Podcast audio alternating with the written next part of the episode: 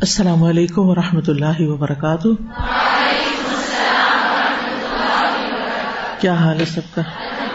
الحمد للہ نحمد و نسلی اللہ رسول کریم اما بعد، فاعوذ باللہ من الشیطان الرجیم۔ بسم اللہ الرحمٰن الرحیم۔ اللہ لک الحمد کلو و من کل فضل کلو و الیک یرجع الامر کلو و بید کل امر کلو و اہل انت ان تحمد و اہل انت ان تعبد و انت الرب الرؤوف الرحیم لك الحمد حمدا كثيرا طيبا مباركا، ملء السماوات وملء الارض وملء ما بينهما، وملء ما فوقهما، وملء ما شئت من شيء بعد. اے اللہ تیرے ہی لیے تمام قسم کی حمد ہے۔ تمام فضل و کرم تیری ہی طرف سے ہے۔ تمام کے تمام معاملات تیری طرف ہی لوٹائے جاتے ہیں اور تمام قسم کے معاملات تیرے ہاتھ میں ہیں۔ تو لائق ہے کہ تیری حمد کی جائے، تو اس لائق ہے کہ تیری عبادت کی جائے اور تو شفقت کرنے والا مہربان رب ہے۔ تیرے لیے بہت پاکیزہ اور بابرکت حمد ہے۔ آسمانوں اور زمین کو بھر کر اور ان دونوں کے درمیان کی فضا کو بھر کر اور جو ان دونوں کے اوپر ہے اس کو بھر کر اور اے اللہ، جو تو چاہتا ہے اس کو بھر کر۔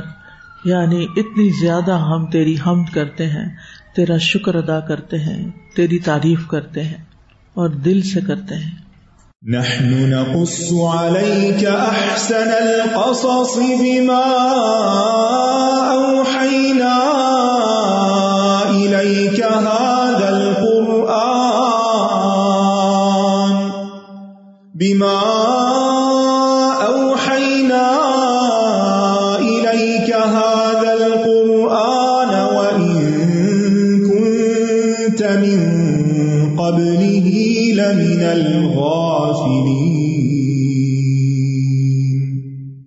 پچھلے سبق میں ہم نے پڑھا کہ جب قابیل نے حابیل کو قتل کا ارادہ کیا، تو حابیل نے اسے کئی انداز سے باز و نصیحت کی۔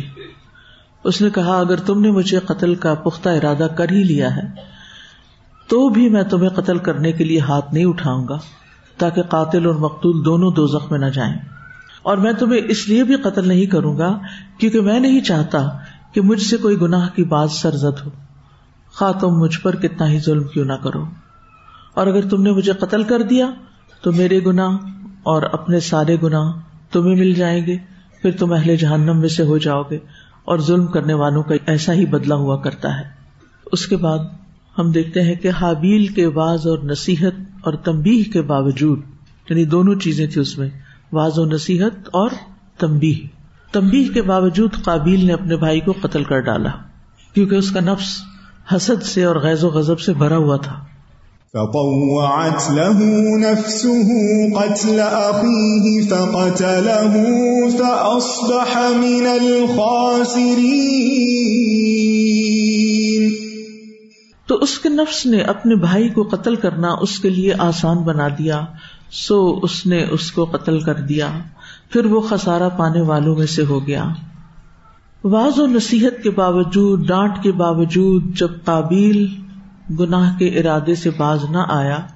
اس نے اپنے بھائی کی پر اثر نصیحت قبول نہ کی، جو ایسی نصیحت تھی کہ جس کی وجہ سے انسان کے دل میں ایمان اور اللہ کا خوف پیدا ہوتا ہے، آخرت کی سزا یاد آتی ہے۔ اور ایسا واز جو ایک بھائی، ایک خون کے رشتے کی بنا پر اپنے بھائی کو کر رہا ہے۔ تو پھر کیا ہوا؟ یعنی اس نے یہ بات نہیں مانی، اپنے ارادے سے نہیں ہٹا اور اپنے ظلم کو جاری رکھا۔ تو اللہ تعالیٰ فرماتے ہیں لہو نفس ہو قتل عقی ایک طرف کیا ہے؟ یہ ساری خیر خائی ہے۔ حاویل کی پر اثر نصیحتیں ہیں۔ اور دوسری طرف اس کے مقابلے میں کیا ہے؟ نفس۔ نفس کی بات سننا۔ نصیحت نہ سننا نفس کی آواز سننا، نفس کے پیچھے چلنا۔ یہاں یہ لفظ بڑا زبردست ہے، طوعت لہو، طوع۔ سورت یوسف میں آتا ہے سب والا یہاں آ رہا ہے طوع لہو نفس تو نفس کی بھی کئی چالیں نا کہیں سب والا ہوتا ہے اور کہیں طوع ہوتا ہے۔ کرتبی کہتے ہیں، اللہ کے فرمان فتب لہو نفس کا مطلب ہے کہ اس کے نفس نے اس کے لیے اس کام کو آسان کر دیا۔ دوسرا مانا ہے اس کو اس پر آمادہ کر دیا شجاعت دلائی، خوشنما بنا دیا۔ مجاہد کہتے ہیں کہ اس کے نفس نے اس کی حوصلہ افزائی کی، کر لو کر لو، کچھ نہیں ہوتا۔ قطع کہتے ہیں اس کے نفس نے اس کو خوشنما بنا کر پیش کیا۔ کہا جاتا ہے، تا اشئی یتو یعنی یہ چیز آسان اور متی ہو گئی۔ تو مطلب کیا ہوا؟ کہ قابیل کے نفس نے اس کے بھائی کی نصیحتوں کے باوجود اس کے لیے کام کو آسان بنا دیا، مزین کر دیا خوش نما کر دیا، اس کو اس کام پر اکسا دیا، اس کا ساتھ دیا، اس کی مدد کی۔ اب یہ جو باریک فرق ہے سبلت اور طوات کا، یہ بھی یہاں بیان کرتی جاؤں تاکہ نفس کو آپ سمجھ سکیں کہ نفس ہمارے ساتھ بھی ہے نا، تو ہمیں کس طرح بہکاتا ہے؟ ان نفس لمار تم بسو اوہ، نفس تو ضرور با ضرور لام تاکید کا ہے، ضرور با ضرور۔ امار، بہت زیادہ حکم دیتا ہے۔ کس کا؟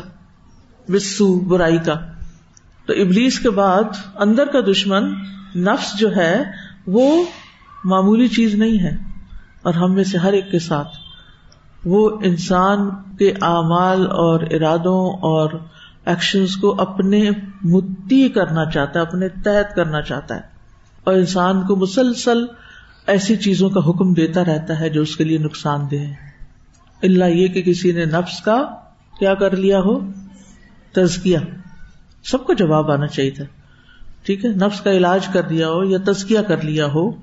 کیونکہ اللہ تعالیٰ فرماتے ہیں، قد افلاح من زکا اب جب نفس زکا ہو جائے گا تزکیا ہو جائے گا اس کا، تو پھر وہ بہت زیادہ برائی کا حکم نہیں دے گا۔ وہ نفس لبامہ بن جائے گا، جو الٹا ملامت کرے گا غلط کام کرنے پر۔ اور پھر اگر اس کی ملامت آپ نے سن لی، تو وہ نفس کیا بن جائے گا؟ نفس مطمئنہ۔ اور یہ ہمارا ٹارگیٹ ہونا چاہیے کہ ہم نے اپنے نفس کو نفس مطمئنہ بنانا ہے۔ اس کو قابو کرنا ہے، اس کو ٹیم کرنا ہے۔ اس کی تربیت کرنی ہے۔ ہم نے اس کو اپنے اوپر حاوی نہیں ہونے دینا، بلکہ اس کو سیدھا کر دینا ہے۔ ہم نے دیکھا تھا نا، اقوال سلف میں کس طرح وہ اپنے نفس کو خطاب کر کے اپنے آپ کو خود ہی ڈانٹ ڈپٹ کرتے رہتے تھے۔ نفس آرام طلب ہوتا ہے، نفس چالے چلتا ہے، بہانے بناتا ہے، چیزوں کو خوش نما بنا دیتا ہے۔ ایک بری سی چیز کو ایک بہت اچھی چیز بنا کے پیش کرتا ہے۔ تو نفس کے لیے ایک لفظ آتا ہے سب ولط لہو نفس ہو تو یہ ہوتا ہے مشقت اور کوشش کے بغیر کام کا ہو جانا۔ مشقت اور کوشش کے بغیر۔ یعنی اس نے مزین کر کے دکھایا کسی چیز کو، کسی چیز کو اٹریکٹو بنا کے دکھایا، تو انسان اس طرح مائل ہو گیا۔ بات ختم۔ اور طبعات میں کوشش اور وقت درکار ہوتا ہے۔ طبعات نفس کو متی کرنے میں کوشش اور وقت لگتا ہے۔ تو قابل، ادھر نصیحتیں سن رہا تھا۔ اس سے پہلے کبھی دنیا میں کوئی قتل نہیں ہوا تھا، کوئی مرا نہیں تھا، تو ایک عجیب سا یعنی موقع تھا۔ تو ڈاما ڈول تھا اور کرتے کرتے کرتے ایک دن اس نے پھر بھائی کو مار ہی ڈالا، نفس حاوی ہو گیا۔ انسان کے اندر ایک جنگ ہوتی ہے نا، کروں کہ نہ کروں کروں کہ نہ کروں کروں کہ نہ کروں۔ کوئی بھی غلط کام جب ہوتا ہے، تو کچھ لوگ کیا کرتے ہیں، نفس کو کنٹرول کر لیتے ہیں۔ ضبط نفس، جیسے روزے میں آپ نے اپنے آپ کو کنٹرول کیا ہوا نا کھانے پینے سے، کیا خیال؟ تبھی تو روزہ ہوتا ہے۔ اسی طرح بعد میں بھی ہم کنٹرول کر سکتے کیا واقعی ہم کنٹرول کر لیتے؟ نہیں کر پاتے۔ کتنے لوگ ہیں جو ڈائٹ کرتے ہیں، پھر لوگوں کو بتاتے بھی رہتے ہیں، اپنا گلٹ دور کرنے کے لیے بس ہم وہ چیٹ کر لیا تھا، ہم نے فلاں ہو گیا تھا۔ کیا ضرورت ہے ان باتوں کی؟ آپ چیٹ بھی کرتے ہیں اور آپ اللہ اعلان، ذکر بھی کرتے ہیں۔ یہ باتیں دوسروں کو سنانے کی تو نہیں، دوسرے سنیں گے تو وہ بھی چیٹ شروع کر دیں گے۔ تو سب ولت لہو نفس ہو یہ سامری کے بارے میں آتا ہے۔ کہ سامری کے لیے بچڑا بنانا ایک آسان کام تھا۔ اس نے آسانی سے لوگوں کا مال کٹھا کیا اور ایک بچڑا بنا دیا۔ لیکن طبعات میں کوشش اور وقت درکار تھا اور شدت کا بھی مانا تھا۔ اس لیے یہاں قابیل کے معاملے میں تب بات کا لفظ آیا کہ اس کو اپنے نفس کو اس فیل پر آمادہ کرنے میں ایک وقت لگا۔ اس کی مثال آپ یوں دیکھیے، آپ دو بہنیں ہیں، ٹھیک ہے؟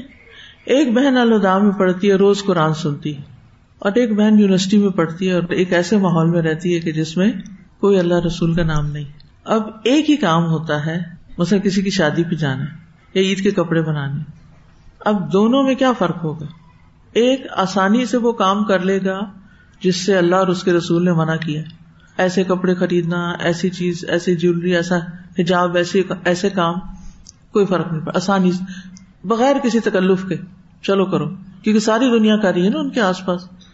لیکن جو بچی قرآن پڑھ رہی ہے اور روز نصیحتیں سن رہی ہے، وہ اگر ویسا کام کرے گی، جو اس نے کیا جس کو علم ہی نہیں، تو اس کو وقت لگے گا وہاں تک آنے میں۔ یہ چونکہ نصیحتیں سن رہا تھا قابل، تو کیا ہوا؟ اس کو وقت لگا اپنے آپ کو آمادہ کرنے میں۔ اس کے لیے لفظ استعمال ہوا تب اس میں شدت کا معنی بھی ہے۔ یعنی قتل کرنے اور نہ کرنے پر طرح طرح کے خیالات آئے اس کو۔ مثلاً یہ کہ قتل کر دو اس کو۔ تو اب ضمیر کہتا ہے، نہیں نہیں، قتل نہیں کرنا۔ پھر خیال آتا ہے، میرے ساتھ یہ اتنی بڑا ظلم ہو گیا ہے۔ اس کی وجہ سے ہوا۔ پھر ضمیر کہتا ہے، نو نو نو، قتل نہیں کرنا۔ نفس ہمارا کہتا ہے اختل لباما کہتا ہے، لا تختل جنگ چلتی رہتی ہے اندر۔ آپ کے اندر کبھی کسی کام کے لیے کوئی جنگ چلی؟ اکثر ہی ایسے ہوتا ہے۔ اچھا نفل بیٹھ کے پڑھوں کہ کھڑے ہو کے پڑھوں؟ پڑھوں بھی کہ نہ پڑھوں؟ اب یہ سارا ہوتا تو نفس ہی ہے نا پیچھے۔ نفس نہیں مان رہا ہوتا۔ کہ اب اتنی دیر ہو گئی ہے نماز پڑھتے پڑھتے۔ اور کچھ تو باتیں جیسے بچے ہوتے ہیں نا، سلام پھیرتے ہی ایسے دوڑتے ہیں مسجد سے جیسے جیل سے رہا ہوئے ہوں۔ کیونکہ ابھی انہوں نے اپنے نفس کا تسکیہ نہیں کیا نا، اس کو یعنی رام نہیں کیا۔ تو بعض صورتوں میں نفس کنٹرول ہو جاتا ہے اور بعض صورتوں میں نفس غالب آ جاتا ہے۔ یہاں کابل کے ساتھ کیا ہوا؟ نفس غالب آ گیا۔ تو یہ لفظ بہت گہرا ہے اور بہت بلیغ اور مؤثر ہے اور تفیل کا سیگا بھی ہے۔ تفیل کے سیگا میں اس بات کی طرف اشارہ ہے کہ وہاں کئی ایک چیزیں تھی جو اس کو قتل پہ بھڑکانے والی تھی اور اس کے نفس کو ورگلانے والی تھی کچھ شر کے اسباب تھے جو اس کو اس طرف قدم اٹھانے کی دعوت دے رہے تھے اور کچھ خیر کی آواز بھی تھی۔ جو رکاوٹ تھی۔ بالآخر، خیر اور شر کے درمیان جو جنگ چل رہی تھی، اس میں کیا غالب آ گیا؟ شر غالب اب یہاں ذاتی جائزہ آپ نے کیسے لینا ہے؟ کیا سوال ہو سکتا ہے؟ مثلا آپ صدقہ کرنے لگتے ہیں نا، اس وقت بھی یہ جنگ چل پڑتی۔ آپ نے کوئی بھی نیکی کا کام کرنا ہے، کسی کے ساتھ کوئی بھلائی کرنی ہے، کسی کی کوئی خدمت کرنی ہے، ایون گھر کا ہی کوئی کام کرنا ہوتا ہے، ایک کشمکش ہو رہی ہوتی۔ پھر اپنا جائزہ لیتے رہنا ہے کہ کیا چیز غالب آئی؟ نب سے ہمارا غالب آیا یا لبامہ غالب آیا؟ اور دونوں کے کانسیکوینس کیا ہوتے ہیں؟ اگر نفس امارا غالب آ گیا تو پھر کیا ہوا؟ فس من الخاصرین وہ نقصان اٹھانے والوں میں سے ہو گیا۔ کیا تھا یہ خسارا دنیا میں بھی خسران اور آخرت میں بھی۔ قابیل کو حابیل کے قطر ناحک کی سزا دنیا میں ہی فوری طور پر دے دی گئی۔ جیسے کہ حدیث میں آتا ہے سن نبی داؤد کی حدیث ہے، رسول اللہ صلی اللہ علیہ وسلم نے فرمایا، کوئی گنا اس لائق نہیں کہ اللہ تعالیٰ اس کے کرنے والے کو دنیا میں جلدی سزا دے دے اور اس کے ساتھ آخرت میں بھی اس کی سزا جمع رکھے، جیسے کہ ظلم و زیادتی اور قطع رحمی۔ ظلم اور قطع رحمی کی سزا انسان کو دنیا میں بھی ملتی ہے۔ قابیل کے حق میں یہ دونوں گنا جمع ہو گئے۔ اس سے ظلم بھی ہوا اور اس نے قطع رحمی بھی کی۔ اور اس کے علاوہ اس کے لیے آخرت میں سزا جو ہے وہ الگ ہے۔ اب دیکھیے کہ ایک بھائی جب بھائی کو مار دیتا ہے تو وہ ایک معمولی بات نہیں ہوتی۔ رحم کے رشتوں کو کاٹنا یعنی قتل ویسے ہی برا۔ ہے آپ اخبار میں پڑھتے ہیں، لیکن جب کوئی ایسی خبر پڑھتے ہیں کہ بھائی نے بھائی کو مار ڈالا یا ماں نے بچے کو مار ڈالا تو بہت تکلیف ہوتی ہے، کیونکہ اس میں قطع رحمی ہے۔ بھائی بھائی کا سہارا ہوتا ہے، بھائی بھائی کا بازو ہوتا ہے، مددگار ہوتا ہے، دونوں کے درمیان ایک مضبوط رشتہ ہوتا ہے۔ اگر انسان بھائی کو ہی کاٹ دے، تو گویا اس نے اپنی مدد اور اپنے تعاون کے رستے کاٹ دیے۔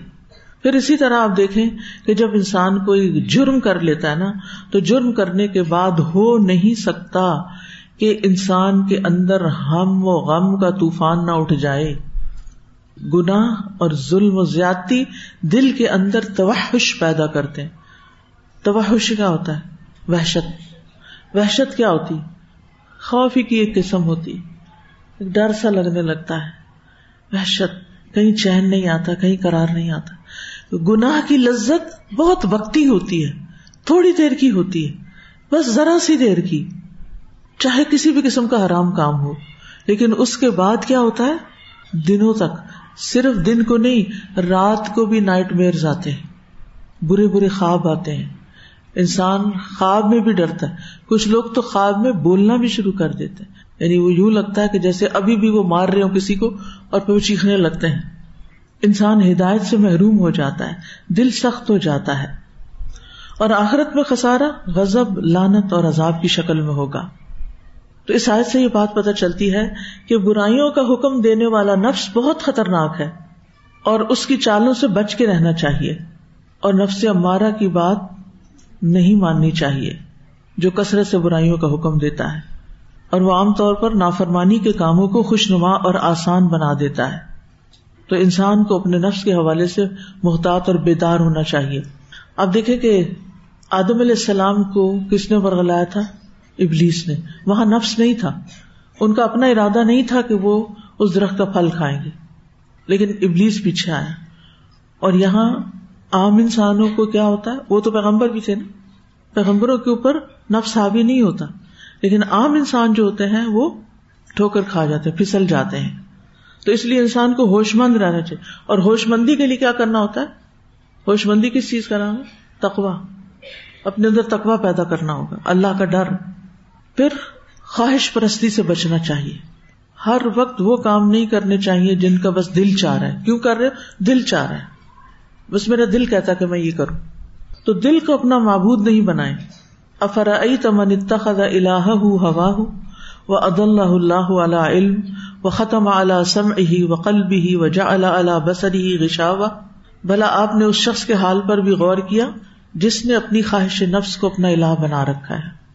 اور اللہ نے علم کے باوجود اسے گمراہ کر دیا۔ استغفر اللہ۔ یعنی بعض اوقات علم والے بھی نفس کی خواہش کے تابع ہو جاتے ہیں اور غلط کام کر جاتے ہیں۔ اور اس کے کان اور دل پر مہر لگا دی اور اس کی آنکھ پر پردہ ڈال دیا۔ اب اللہ کے بعد کون ہے جو اسے ہدایت دے؟ کیا تم غور نہیں کرتے؟ سورت اللہ میں آتا ہے نا ایک شخص کا قصہ، بل ام بن باور کا۔ اس نے کیا کیا تھا؟ اللہ نے اس کو اپنی آیات کا علم دیا۔ فن صلاح منہا وہ ان آیات کو اس نے پھر چھوڑ دیا۔ خیر بات کر دیا۔ وہ اتبا شیتان شیتان پیچھے لگ گیا۔ فکان من الغاوین تو بہکنے والوں میں شامل ہو گیا۔ یہ شخص اپنی کتاب کا عالم تھا۔ تو رات کا یہ جو بھی کتاب تھی، اس کے وقت ہی بنی اسرائیل کا ہی بتایا جاتا ہے۔ لیکن پھر کیا ہوا؟ اس نے وہ لبادہ جو چڑھایا تھا، پڑھ پڑھ کے اتار دیا۔ اور کتنے لوگ ایسے ہوتے ہیں کہ جو دین پڑھتے ہیں، اس طرف آتے ہیں۔ لیکن پھر دنیا کی کشش ان کو دین سے دور کر دیتی۔ کتنی بچیاں ایسی ہوتی ہیں، بڑے شوق سے حجاب لیتی ہیں، نقاب بھی لے لیتی ہیں اور بڑی تقوا والی اور پایس ہو جاتی ہیں۔ جو ہی کسی یونیورسٹی میں جاتی ہیں یا شادی کسی ایسی جگہ پہ ہو جاتی ہے، تو آہستہ آہستہ دوسروں کی ناراضگی کے ڈر سے، انسانوں کی ناراضگی کے ڈر سے سب کچھ رخصت ہونے لگتا ہے۔ پھر لباس ان کی مرضی کا، باتیں ان کی مرضی کی، مصروفیات ان کی مرضی کی۔ کہاں گیا ایمان؟ یعنی ایمان میں خلل واقع ہو چکا ہے، نقص واقع ہو چکا ہے۔ اگر آپ ان ساری مصیبتوں سے بچنا چاہتے ہیں تو اپنے ایمان پر مضبوطی سے جمے رہیں، اس پر کام کرتے رہیں، ایسے ماحول سے جڑے رہیں۔ کیونکہ پھر ہوتا یہ ہے کہ انسان کانفلکٹ کے ڈر سے اپنے خاص دوستوں سے جو دین پر ہوتا ہے اسے ملنا جلنا بھی چھوڑ دیتا ہے۔ وہاں آنا جانا بھی چھوڑ دیتا ہے۔ کیونکہ وہ فیس نہیں کر سکتا۔ اب وہ ایک طرف ہونا چاہتا ہے۔ ایسا نہیں کریں کہ اگر دین میں آئے تو صرف دین والے بن جائیں اور دنیا کا آپ کو پتا ہی نہ ہو۔ پتا ہو لیکن اپنی چوائس سے دنیا کے غلط کام چھوڑے ہوئے ہو اور اگر دنیا کی طرف گئے تو آپ سارا دین ہی اتار پہ گے۔ تو یہ مثال وہ صورت ارارا والے اس عالم کی ہے۔ اللہ تعالیٰ فرماتے نہ لرفا نہ ہو بہا ولا کن نہ اخلد تباہ ہم چاہتے تو ان آیات کے ساتھ اس کو بلندی عطا کرتے، لیکن وہ زمین کی طرف جھک گیا، دنیا کی طرف جھک گیا اور اپنی خواہشات کی پیروی کی۔ ان سے الرٹ ہونا بڑا ضروری ہے۔ رسول اللہ صلی اللہ علیہ وسلم نے فرمایا، مجھے اپنی امت کے بارے میں تین چیزوں کا ڈر ہے۔ بکیلی جس کی اطاعت کی جائے، خواہش نفس جس کی پیروی کی جائے۔ یہ آپ نے اپنی امت کے بارے میں کہا تھا کہ میری امت ایسا کرے گی تو مجھے اس کا ڈر ہے۔ اور گمراہ کن امام جو لوگوں کو مس لیڈ کرتے ہیں۔ پھر اس آیت سے پتا چلتا ہے کہ قتل کا جرم تمام جرائم سے بڑا ہے فصبہ من الخاصرین جس سے انسان دنیا اور آخرت کا نقصان اٹھاتا ہے۔ قتل کا جرم کعبے کو ڈھا دینے اور پوری دنیا کو ختم کر دینے سے بھی بڑا ہے۔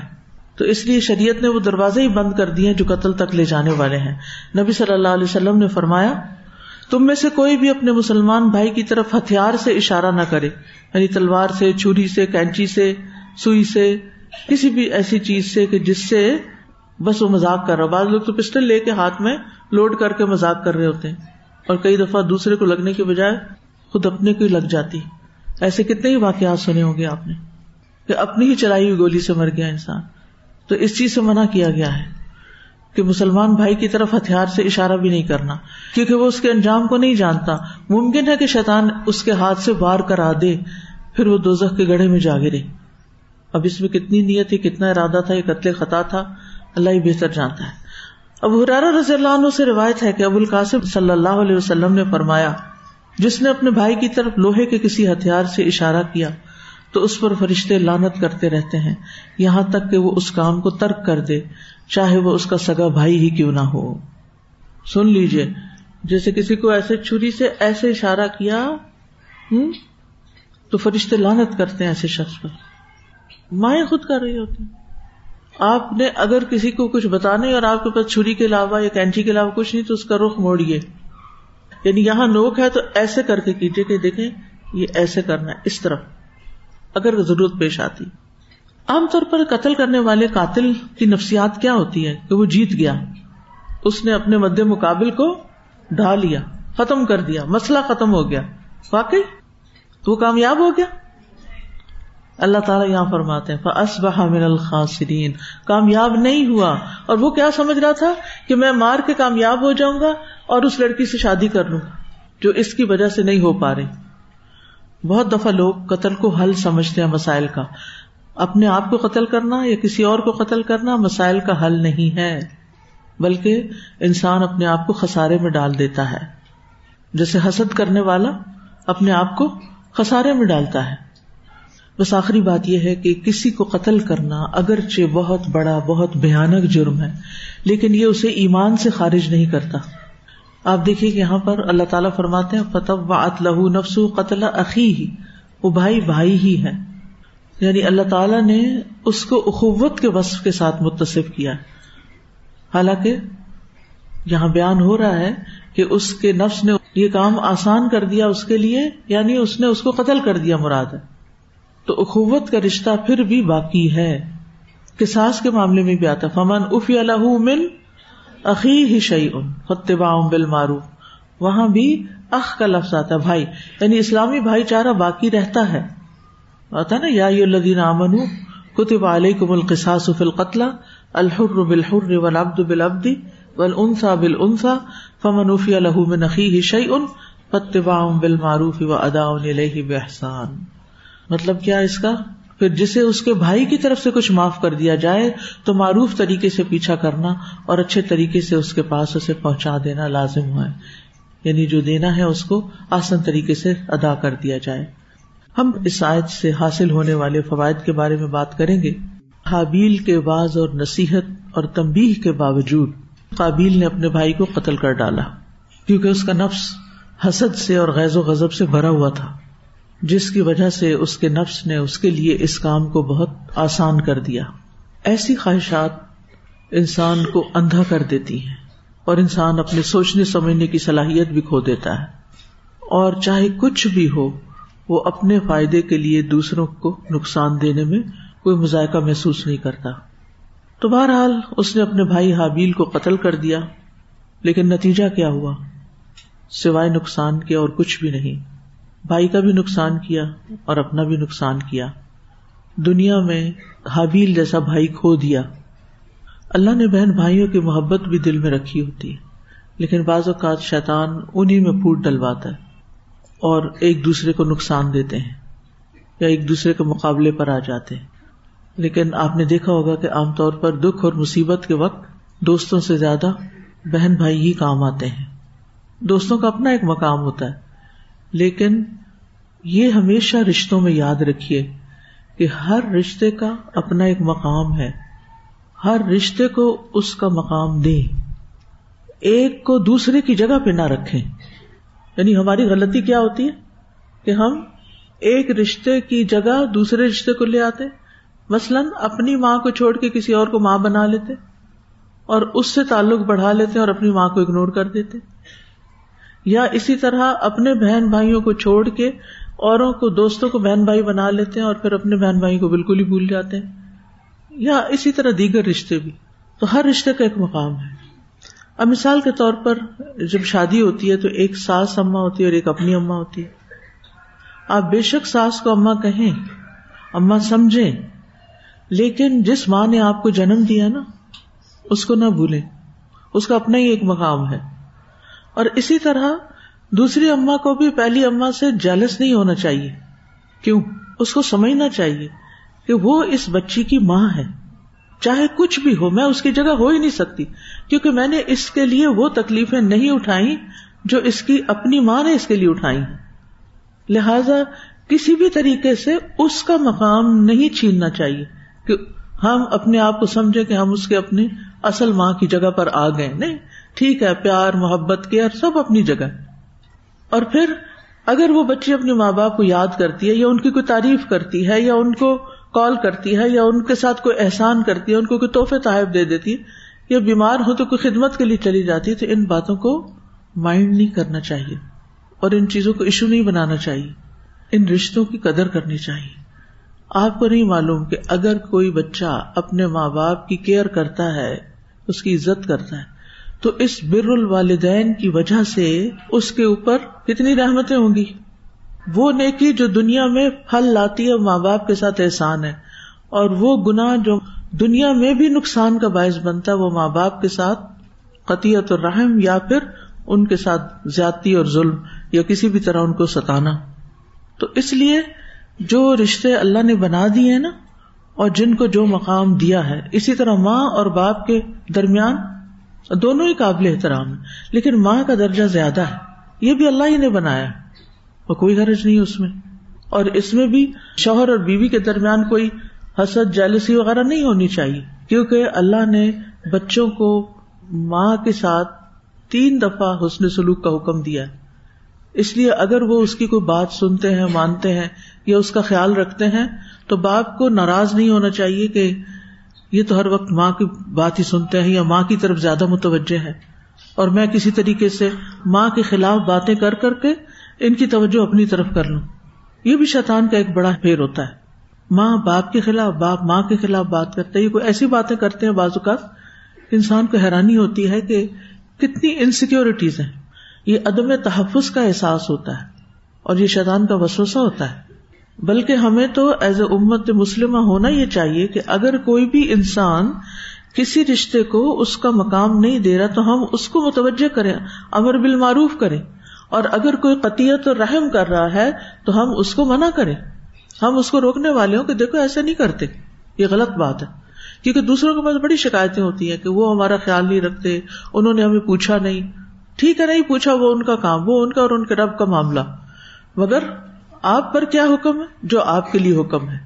جس نے ایک دفعہ آپ کو پیدا کر دیا، بس، اس کے بعد آپ اس کے غلام ہیں۔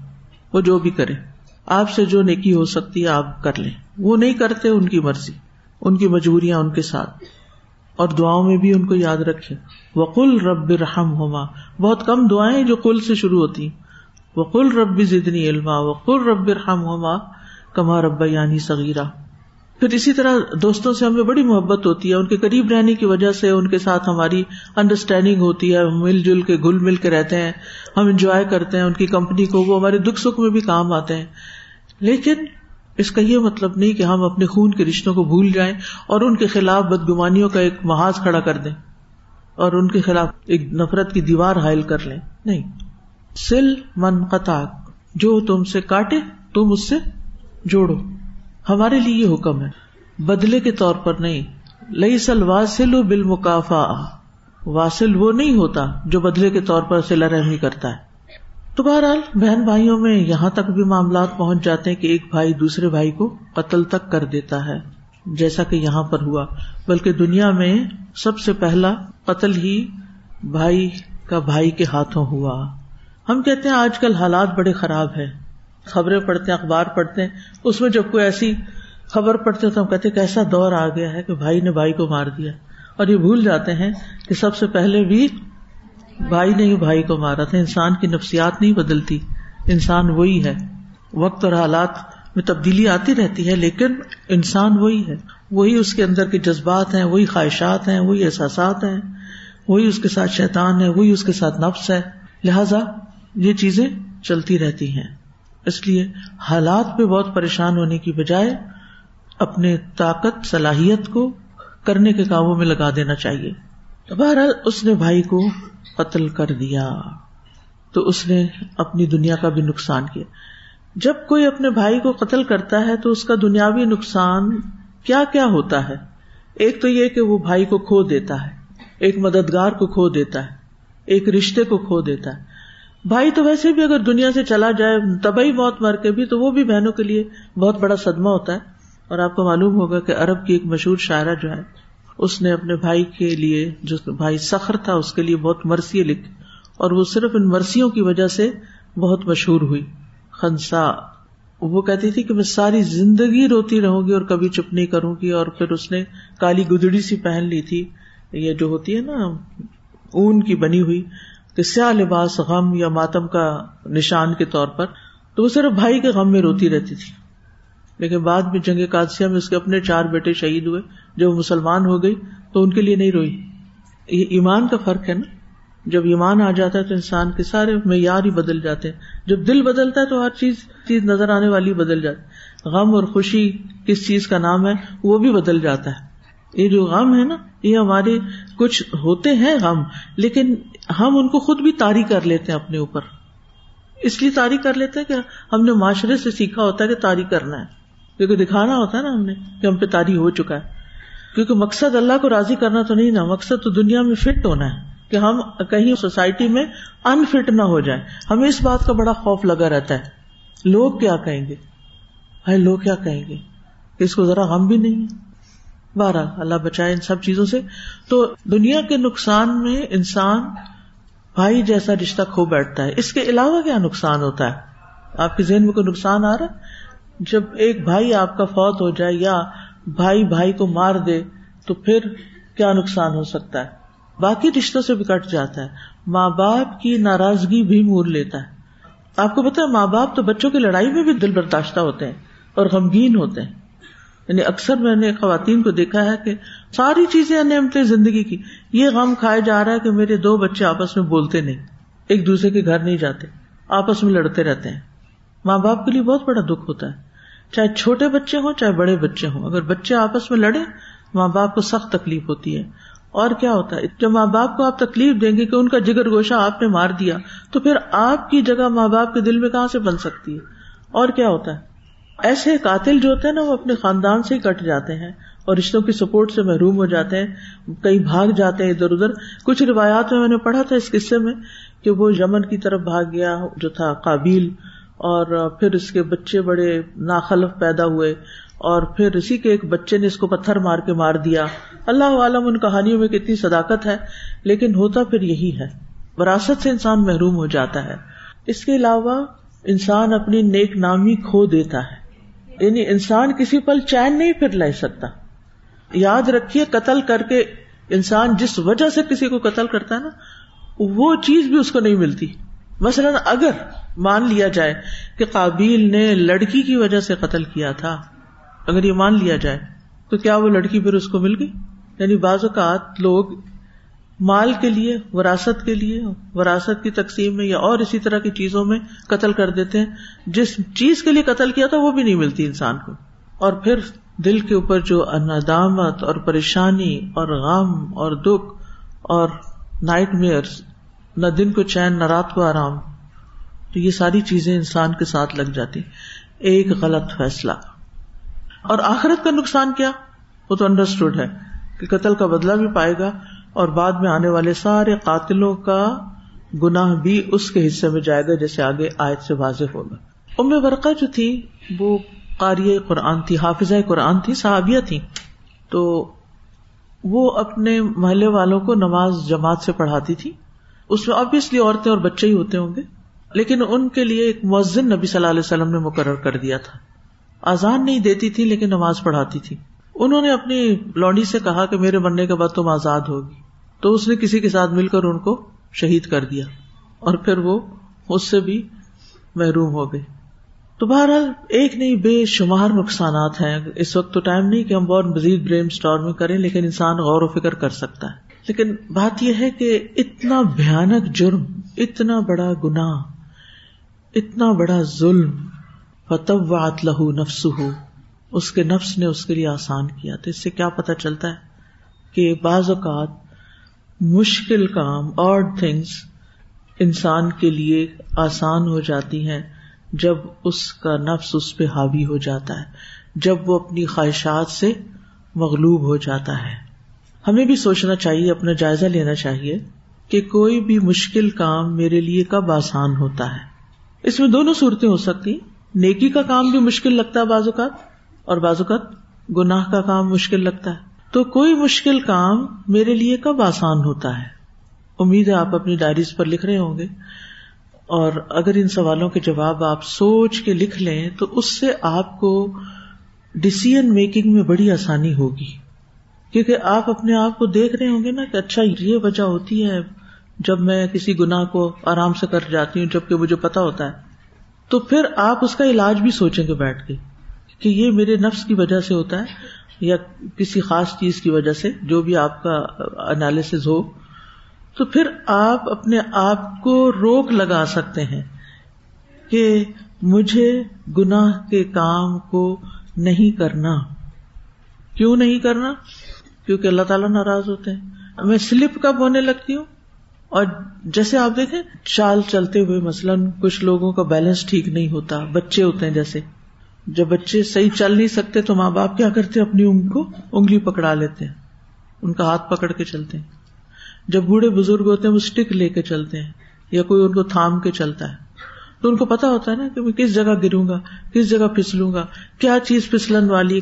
تو ہم میں سے بھی ہر ایک کو اپنی پھسلنے اور اٹکے پتا ہونی چاہیے کہاں میرے لیے رکاوٹ بنے گی اور کون سی چیز آسان ہوتی اس میں چھوٹی سی چیز آپ کے حوالے سے۔ مثلاً آپ قرآن کا کچھ حصہ حفظ کر رہی ہیں یا قرآن مجید حفظ کر رہی ہیں آپ سارا ہی۔ اور کوئی کوئی آیت ایسی آ جاتی ہے یا کوئی پیج ایسا آ جاتا ہے جو یاد ہو کے نہیں دیتا۔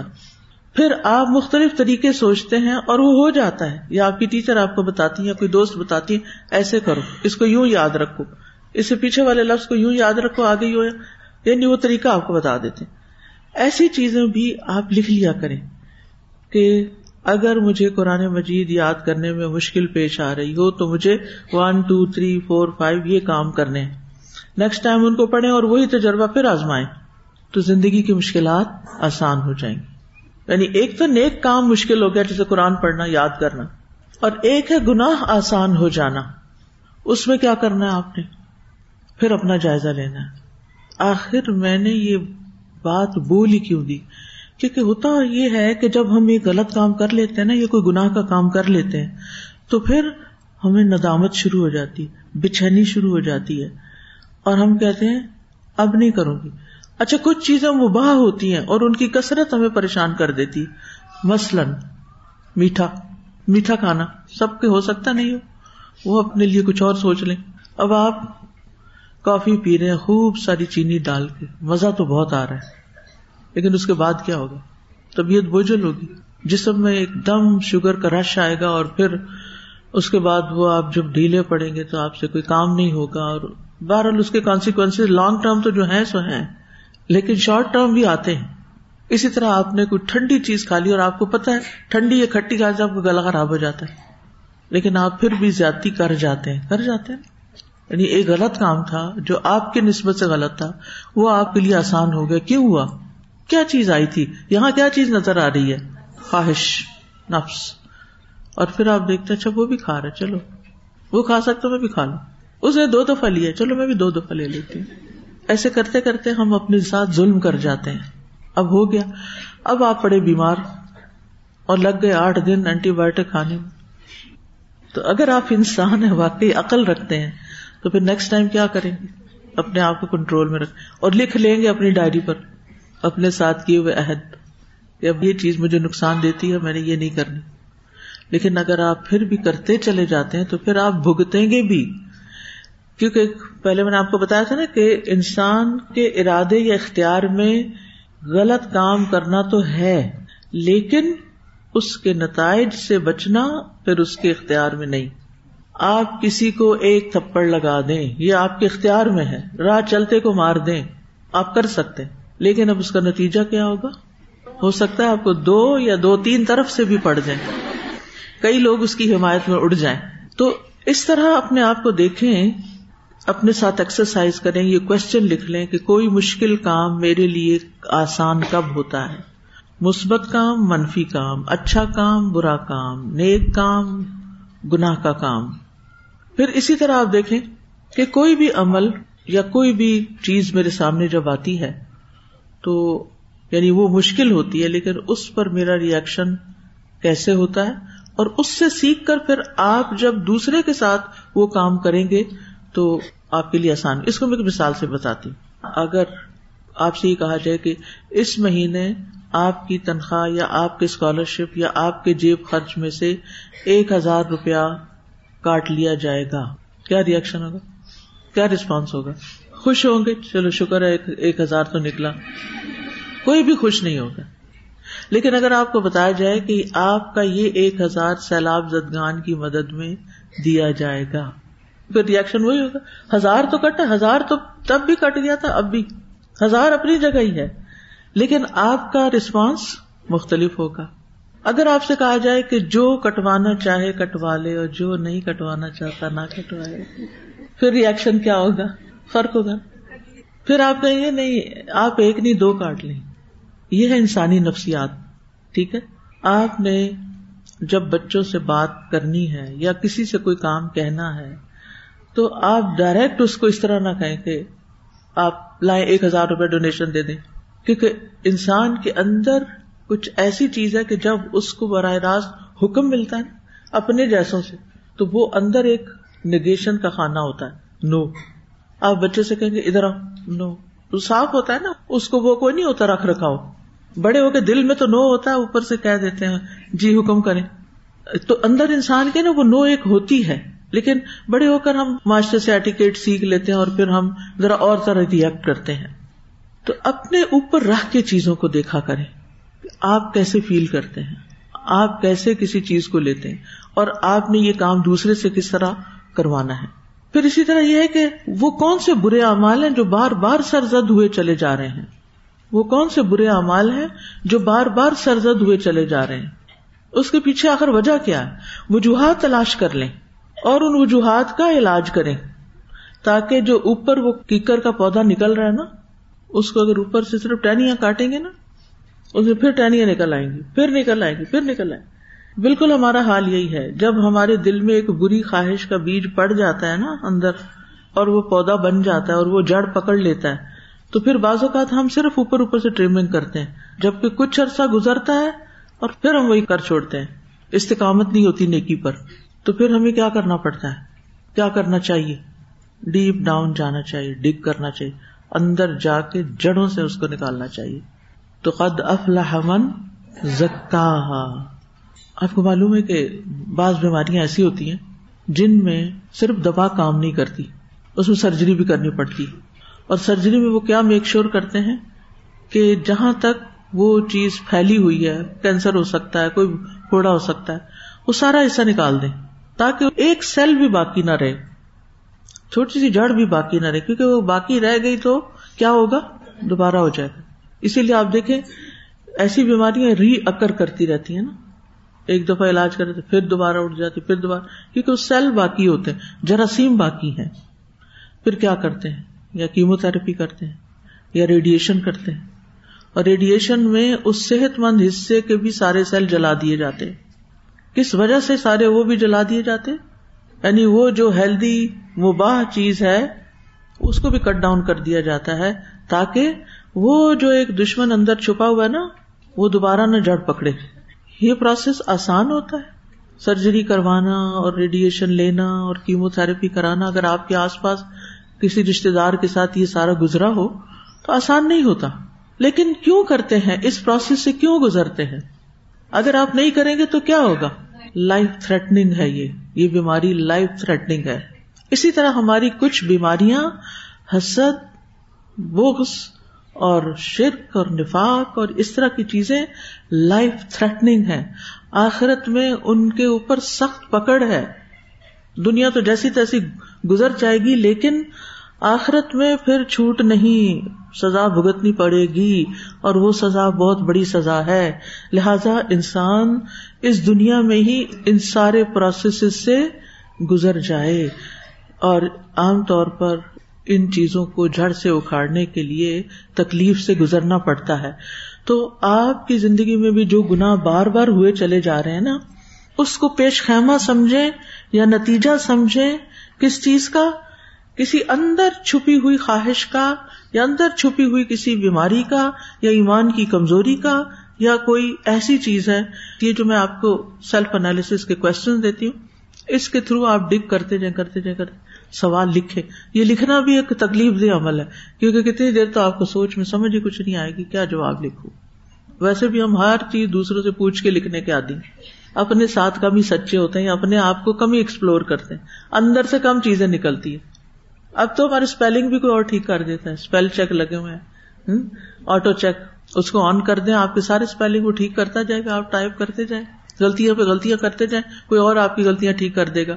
تو یہ جو ہمارا لائف اسٹائل بن گیا نا، اس میں اپنے ساتھ وقت گزارنے اور اپنے آپ کو اینالائز کرنے اور اپنی غلطیاں دیکھنے کا ہمیں وقت نہیں ملتا۔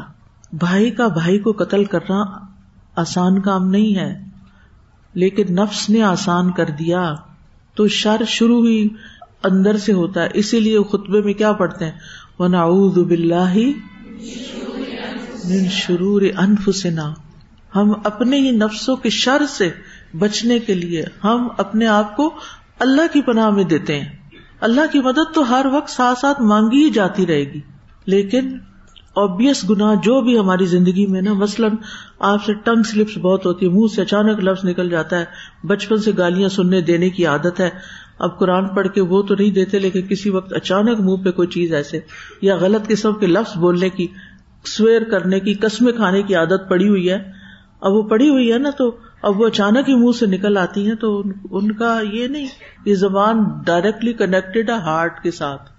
جو کچھ یہ بولتی ہے نا، وہ یہاں سے نکل رہا ہوتا ہے۔ اس کا سورس کی جڑیں یہاں ہے دل کے اندر ہے تو وہ ایک حدیث میں بھی آتا ہے جس کا کچھ اس طرح کا مفہوم ہے کہ کسی انسان کی زبان درست نہیں ہو سکتی جب تک کہ اس کا دل درست نہ ہو۔ اور قیامت کے دن کام کس نے آنا ہے؟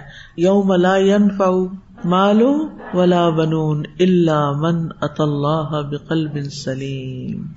یہ قلب سلیم، سلامت چھوٹے سے چھوٹے کینسر سیل سے بھی پاک، ہر جرم سے، ہر شک و شبے سے، ہر خواہش سے، بری خواہشات سے پاک کر کے ساتھ لے جائیں گے تو پھر ہی کام چلے گا، تبھی فائدہ ہوگا آخرت میں۔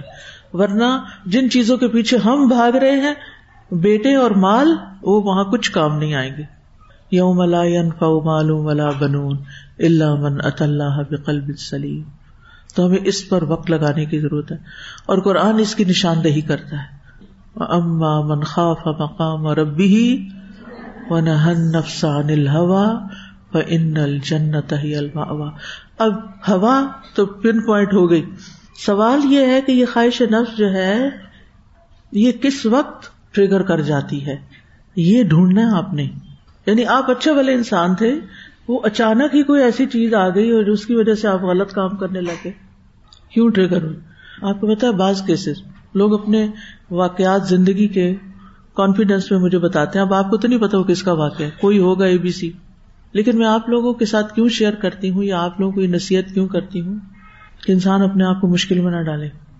پچھلے دن ایک خاتون نے کہا کہ ان کی دوست کا مسئلہ ہے۔ اللہ جانے دوست کا تھا یا ان کا اپنا تھا، کسی نے بتایا مجھے کہ شادی سے پہلے ان کی کسی لڑکے سے سلام دعا تھی یا دوستی تھی۔ یا کوئی تعلق تھا جس بھی درجے کا، وہاں شادی نہ ہو سکی۔ پھر شادی ہوئی کینیڈا آ گئی پھر بچے ہوئے، خوشحال زندگی، سب کچھ۔ اب یہ جو ایک فتنا چل پڑا ہے کہ فیس بک کے ذریعے فرینڈس کو ڈھونڈ لیا جاتا ہے۔ آپ نہیں کسی کو ڈھونڈتے، لوگ آپ کو ڈھونڈ لیتے ہیں۔ پھر کیا کرتے ہیں اس کے بعد؟ ٹیکسٹ کرتے ہیں آپ کو۔ اب یہ جو ٹیکسٹ ہے، اس نے آپ کو کیا کیا؟ وہ جو ایک سیل اندر کہیں چھپا مرا پڑا تھا نا، وہ جاگ گیا۔ آپ کو وہ ساری دوستی یاد آ گئی پیچھے کی۔ اب آپ کر رہے ہیں کام کاج، آپ سوچ رہے ہیں جواب دوں کہ نہ دوں نہ دوں۔ ہے برا لگتا ہے، کیا سوچے گا؟ میں ایسی بے وفا نکلی کہ شادی بھی کر لی اور کبھی مڑ کے یاد۔ ہے یہ ہے تب اتلح نفسو تب اتلح نفسو دائیں بائیں ہوتے ہوتے ہوتے ہوتے آپ نے ایک جواب دے دیا۔ انہوں نے بھی جواب دے دیا۔ اب کیا ہے؟ باقاعدہ سلسلہ چل پڑا۔ اب وہ اتنے گلٹ میں ہے اتنی پریشانی میں ہے کہ اگر ہسبینڈ کو پتا چل گیا، اگر بچوں کو پتا چل گیا، تو میرا کیا ٹھکانا ہوگا؟ میں کہاں کھڑی ہوں گی؟ اور سب سے بڑی بات یہ کہ اگر تھوڑا بہت دین کا بھی علم آ جائے، تو پھر کیا ہوتا ہے؟ پھر آخرت کی بھی فکر لگ جاتی۔ بھائی اس وقت کہاں تھے آخرت کی فکر کرتے ہوئے؟ جب آپ نے اس ٹیکس کا جواب دیا، آپ سب کو میں یہ ایڈوائز کروں گی کہ اگر آپ فیس بک پہ ہیں بھی، تو اس کا جو میسنجر ہے، اس کو تو بڑا پکا لاک لگائیں کہ کوئی آپ کو کہیں سے بھی اس پہ ٹیکس نہ کرے۔ بعض اوقات کوئی آپ اچھی سی پوسٹ لکھتی ہیں تو میسنجر پہ پرائیویٹ میسج آنے لگتے ہیں، آپ بہت اچھی ہیں، آپ فلاں ہیں، نمکا ہیں۔ ہمیں نہیں پڑھنی ایسی باتیں۔ نہ ہم اچھے ہیں آپ کے لیے اور نہ ہی ہم پڑھنا چاہتے ہیں۔ کیونکہ یہ اب نقطۂ آغاز ہے، نقطۂ آغاز ہے۔ تو یہ جو خطرات ہیں نا، وہ بعض اوقات ہم کھڑکیاں، دروازے بند بھی کر دیتے ہیں، پھر بھی گرد اندر آ جاتی ہے۔ کیوں آتی؟ سوراخ رہ جاتے ہیں نا چھوٹے چھوٹے۔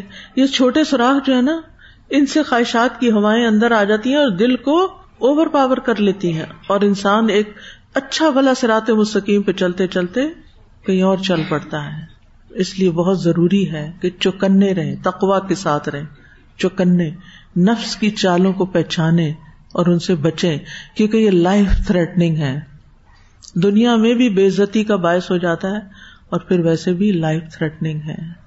لائف تھریٹنگ سم ملا یمو تو فیحا ولا یا آخرت کی سزا بھگتنا آسان نہیں۔ جب کوئی چیز آپ کی سوچ پر حاوی ہونے لگے تو آپ کیا کرتے ہیں؟ سوچوں پہ چیزیں حاوی ہو جاتی ہیں نا کبھی کبھی پھر کیا کرتے ہیں؟ یہ بھی ایک رستہ ہے۔ میں اس لیے اس کا ذکر کر رہی ہوں۔ یہ بھی ایک رکھنا ہے۔ وہ سوراخ ہے نا جو ان میں سے ایک یہ ہے۔ بعض اوقات کسی نے آپ کو ٹیکسٹ بھی نہیں کیا، کچھ نہیں ہوا۔ بس کوئی چیز آپ نے دیکھی تو ایک دم آپ یادوں کی دنیا میں چلے گئے اور پھر رونے لگ گئے اور پھر باقی دن آپ کا وہی یاد بار بار آ رہی ہے، آ رہی ہے، آ رہی ہے، آ رہی ہے۔ اب اگر اس سچویشن میں آپ آ گئے پھر کیا کریں؟ آپ اپنے آپ سے چھٹکارا نہیں پا رہے۔ نہ آپ کی نماز میں کوئی مزہ آیا، نہ آپ کے کوئی کلاس میں بیٹھنے کا مزہ آیا، نہ آپ اسی سوچ میں غلطاں ہیں، پریشان ہیں، ڈوبے ہوئے ہیں۔ کیا کرنا چاہیے؟ کیسے چھٹکارا پائیں؟ اصل میں پتہ کیا یہ جن ٹاپکس میں میں بات کر رہی ہوں نا، یہ ہم سب کے ساتھ کسی نہ کسی درجے میں، یہ چیزیں لگی ہوئی ہیں نا جو ہمیں نقصان دیتی ہیں، تکلیف دیتی تو میں چاہتی ہوں کہ آپ ان سے باہر نکل کے پروڈکٹیو انسان بنے اس وقت جو میرا سوال ہے نا، وہ یہ کہ جب سوچے حاوی ہونے لگے تو کیا کریں؟ چاہے وہ گلٹ ہو، چاہے وہ کسی کی یاد ہو، چاہے کوئی غم کی لہر ہو، چاہے کوئی خوف کی اس خاص معاملے پہ بہت زیادہ دعا کرنی شروع کر دی جائے اٹھتے بیٹھتے چلتے پھرتے جیسے ہی وہ بات آپ کے دماغ میں آئے فوراً دعا شروع کر لیں۔ جب ایسی سوچیں آتی ہیں تو ان سوچوں کا حل میں یہ کرتی ہوں کہ جب تک اس بندے سے کمیونیکیٹ نہ کر لیں تو وہ سوچے پھر آپ کے اندر بھی ایک فساد پیدا کر دیتے ہیں اور مزید خرابی ہوتی ہے۔ تو جب بھی بات چیت ہو جاتی ہے تو وہ معاملہ ہاں، اگر کسی سے انبن ہو گئی فوراً دوبارہ سلام کر لیں۔ کوئی کام کہہ دیں، کوئی بات کر لیں۔ یعنی اگر آپ کسی پہ ناراض ہوئے یا کوئی آپ پہ ناراض ہوا ہے، تو یہ بہت اچھا حل ہے۔ یعنی میں تو عام طور پہ یہی کرتی ہوں کہ ضرورت کے وقت ڈانٹ بھی دے دیتی ہوں اور جب وہ بات ختم ہو جاتی ہے، ایک آدھ منٹ میں تو اس کے بعد نارمل باتیں شروع ہو جاتی ہیں۔ اپنے آپ کو واپس جلدی نارمل کریں۔ اگر ایسی کوئی چیز بار بار آپ کو وہ کر رہی، تو مختلف چیزوں کے ساتھ مختلف طریقے سے ڈیل کرنا ضروری ہے۔ لیکن ایک بات یاد رکھیں کہ اپنے ساتھ سچے ہو جائیں اور اپنا وقت ضائع نہ کریں ان چیزوں میں۔ اور اگر مستقبل کا خوف ہو تو معاملات اللہ کے سپرد کر دیں۔ کہ اللہ تو نہیں کرنا ہے نا، تو سب کچھ کر سکتا ہے۔